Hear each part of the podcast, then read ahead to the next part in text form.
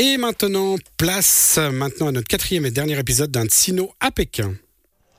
La flamme olympique a brillé de mille feux à Pékin pour des Jeux d'hiver particuliers, contexte sanitaire complexe, conditions climatiques délicates. Les JO de Pékin ont néanmoins offert de beaux moments sportifs chargés en émotions. Pour revenir sur cette cuvée olympique 2022, on retrouve une dernière fois Pierre Ducret. Rappelons que ce natif de Vouvry est directeur des opérations du comité international olympique pour les Jeux olympiques.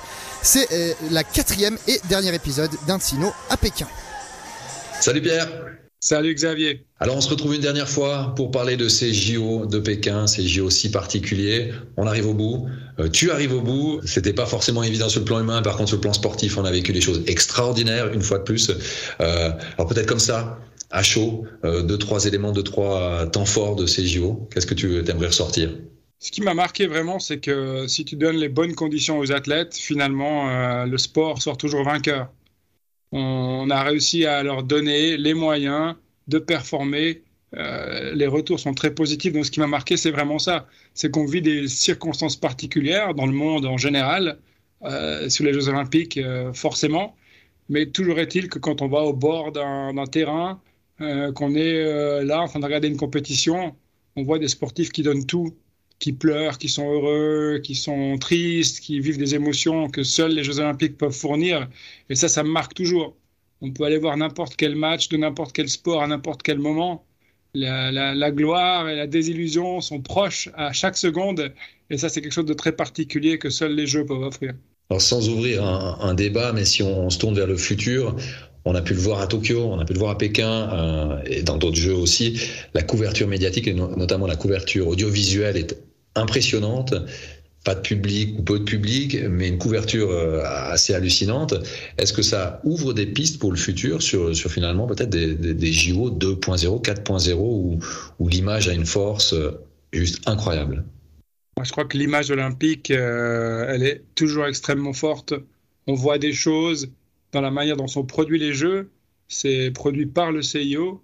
avons notre propre entreprise de production et la façon de montrer ces jeux, probablement, est différente à chaque fois pour essayer d'aller plus loin dans ce qu'on peut offrir au public. Je pense qu'il y a beaucoup de gens en Suisse qui suivent régulièrement du ski alpin, par exemple.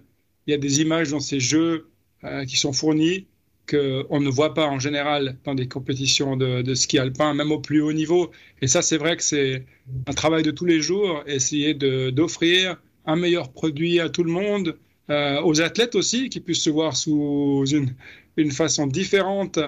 Et c'est vrai que ça, on peut parler de jeu 2.0, 4.0, 5.0. On continue évidemment à réfléchir à ce qu'on montre comme image, mais aussi évidemment à la façon dont les jeux sont consumés. Parce qu'on voit de plus en plus de gens qui veulent être capables de regarder ce qu'ils veulent quand ils veulent, sur leur portable, sur leurs euh, autres euh, appareils qu'ils ont envie d'utiliser. Et c'est une façon de consommer qui est différente de ce qu'on a pu connaître par le passé. Et là aussi, il faut s'adapter à des utilisateurs, des gens qui veulent consommer comme ils l'entendent à l'horaire qu'ils souhaitent. Et là aussi, on a du travail à faire, mais les diffuseurs des jeux font ce travail avec nous. Donc, euh, je pense que ce soit pour la consommation ou la diffusion, on est toujours tourné vers l'avenir, les Jeux de Paris, les Jeux de Milan Cortina en 2026, pour essayer de continuer à faire avancer euh, la cause du sport finalement et la façon dont les gens le consomment. On va se tourner ensemble euh, vers les prochains jeux.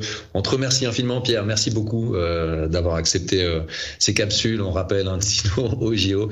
Et on te remercie infiniment. On se réjouit de te retrouver ici dans nos studios. Hein. On aura l'occasion de, de, revenir un petit peu sur cette expérience que tu vis depuis de nombreuses années. Merci beaucoup, Pierre. Porte-toi bien. Prends soin de toi. À très vite. Merci beaucoup, Xavier. C'était sympa de pouvoir partager ces moments avec toi et avec vous, euh, de revenir un petit peu sur ce qu'on vit, sur l'expérience, de prendre un tout petit peu de recul.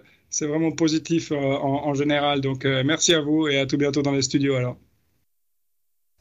C'était un Tino au JO avec Pierre Ducré, à qui l'on souhaite un bon retour en terre chablaisienne.